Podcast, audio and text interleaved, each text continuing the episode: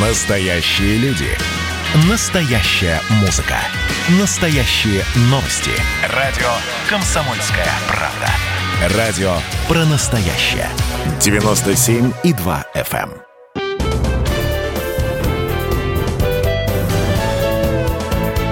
Гость в студии. Это радио «Комсомольская правда». Меня зовут Валентин Алфимов. А, С нами Петр Толстой, вице-спикер Госдумы. Петр Олегович, вы э, сравнили акцию сторонников Навального, ну вот с фонариками, да, с действиями э, перебежчиков-коллаборационистов. Я, буквальная цитата во время блокады Ленинграда. Петр Олегович, не слишком ли жесткое сравнение? Ну, вы знаете, дело в том, что а, в данном случае, когда речь идет о людях, а, встречающихся с а, странами Запада и предлагающим им списки для введения санкций в отношении собственной страны, а, это сравнение нормальное. Я говорю сейчас о том, что все акции в поддержку такого рода действий этой группы людей – они, в принципе, к сожалению, являются акциями поддержки э, своего рода коллаборационистов в той гибридной войне, которая сегодня ведется против нашей страны.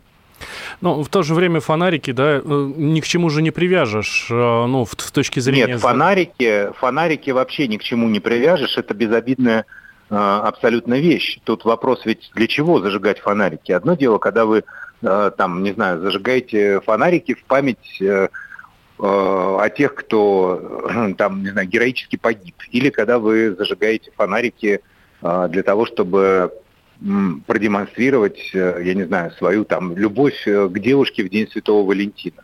А когда вы зажигаете фонарики, чтобы поддержать людей, оскорбляющих ветеранов войны и требующих санкций для граждан своей страны, то вы таким образом с ними как бы так или иначе их поддерживаете и с ними ассоциируетесь. Поэтому, мне кажется, каждый должен подумать, ради чего он зажигает фонарик. Ваш э, коллега по Государственной Думе, депутат от Красноярского края Юрий Швыдкин, эм, вообще эм, сказал, что, может быть, стоит ввести наказание за использование фонариков во, во дворах жилых домов. Ну вот, он говорит, что ну, если Но у нас в Думе много много коллег с разным опытом, с разными, так сказать, э, э, идеями, поэтому тут я, я против какого-либо, какой-либо формализации или наказания. Я за то, чтобы, понимаете, понимать смысл действий. Вот. Э, это важно, как мне кажется. И когда люди понимают, ради чего они зажигают фонарики, это всегда лучше, чем когда они просто следуют призыву в интернете зажигать фонарики. То есть вы зажигаете для чего? Чтобы подсветить, так сказать, э, э, путь э, навальнистов, которые получают инструктажи в Лондоне и в Брюсселе, для того, чтобы против нашей страны больше санкций ввести, для того, чтобы у нас сложнее была экономическая ситуация, чтобы у нас было больше безработных. Для этого фонарики? Или для чего? Или для того, чтобы продемонстрировать, что, значит, те меры, которые власть принимает э, в связи с незаконными акциями, они как-то чрезмерны или еще что-то. Вот э, важно, важно же понимать смысл действия. А само по себе действие, там, фонарики, котики, собачки, цветочки, это все вторично. Вы же помните, что когда э, Саакашвили э, штурмовал парламент Грузии в Тбилиси, они там розы несли. Да, как раз вот, это Поэтому это могут быть розочки, это могут быть белые тряпочки, это могут быть э, фотографии кошечек, это могут быть фонарики. Вот форма абсолютно не важна. Надо говорить о содержании. Ну, а вот на Украине если говорить время... о содержании, то это в чистом виде, конечно же, э, ну, такая э, демонстрация в поддержку. Угу. Поскольку я лично не, не поддерживаю Э, вот этих людей и не могу быть с ними как-то солидаризоваться, то, соответственно, я в своем личном качестве такую оценку даю. Э, в свое время на Украине был очень популярен оранжевый цвет, да, на революции. Тогда как раз была оранжевая революция. Да. Это, кстати, сейчас да. Мария Захарова тоже отметила. Ну, вот ее тоже буквальная цитата. Цветочки бывают, ленточки по-разному. Цвета очень да. популярны и заранее раскручиваются. Да, да, но мы все, все это видим, это, это в принципе технология. Ну, просто за каждой технологией есть какая-то идея, понимаете? Угу. Отъезд Юлии Навальной, как можно принять, прокомментировать? Она отправилась туда, э, в Германию, за очередными консультациями, поддержкой и для того, чтобы стать лидером протеста? Или это частная история? Ну, мне сложно комментировать э, как-то частную жизнь э, Читы Навальных.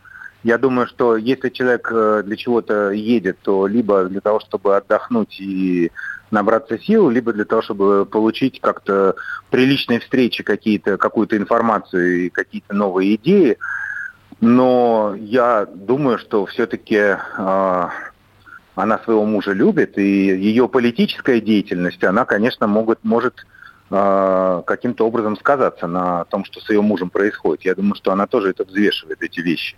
Э, она перед сложным выбором находится, но сомневаюсь я, что из Юлии Навальной можно вылепить очередную Тихановскую. Тем более, что судьба этих женщин, она, к сожалению, э, ну, незавидна. Вот, во всяком случае, судя по Тихановской. Угу. Ну, как раз был следующий вопрос, да, я хотел спросить у вас, э, будет ли Юлия Навальная следующей Тихановской?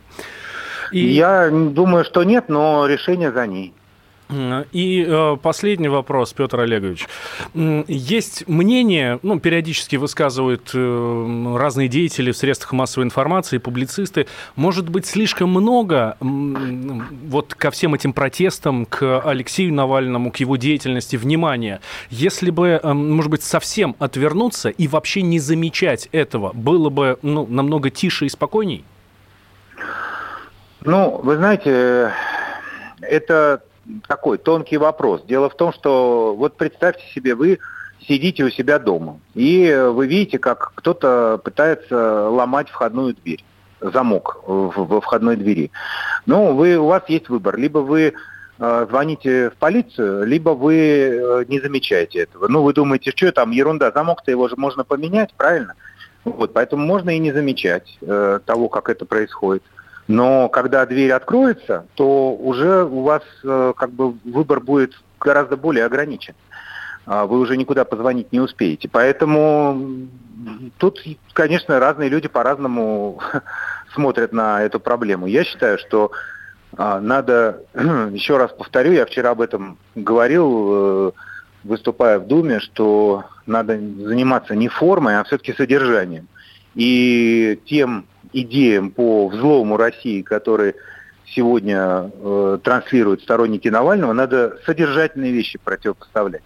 Понимаете, надо э, говорить о том, э, какой действительно будет Россия. Не вот это вот их мифическая там какая-то прекрасная Россия будущего, а наша замечательная Россия будущего, вот о ней нужно сегодня как бы говорить и нужно ее строить.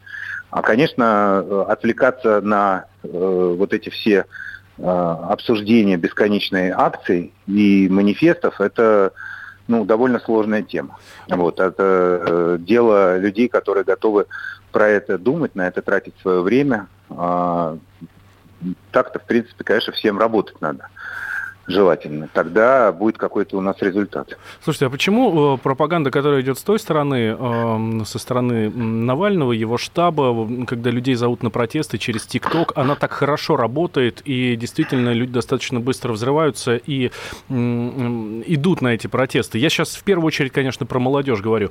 А то, что идет со стороны власти, смотрится несколько косно, если так можно выразиться.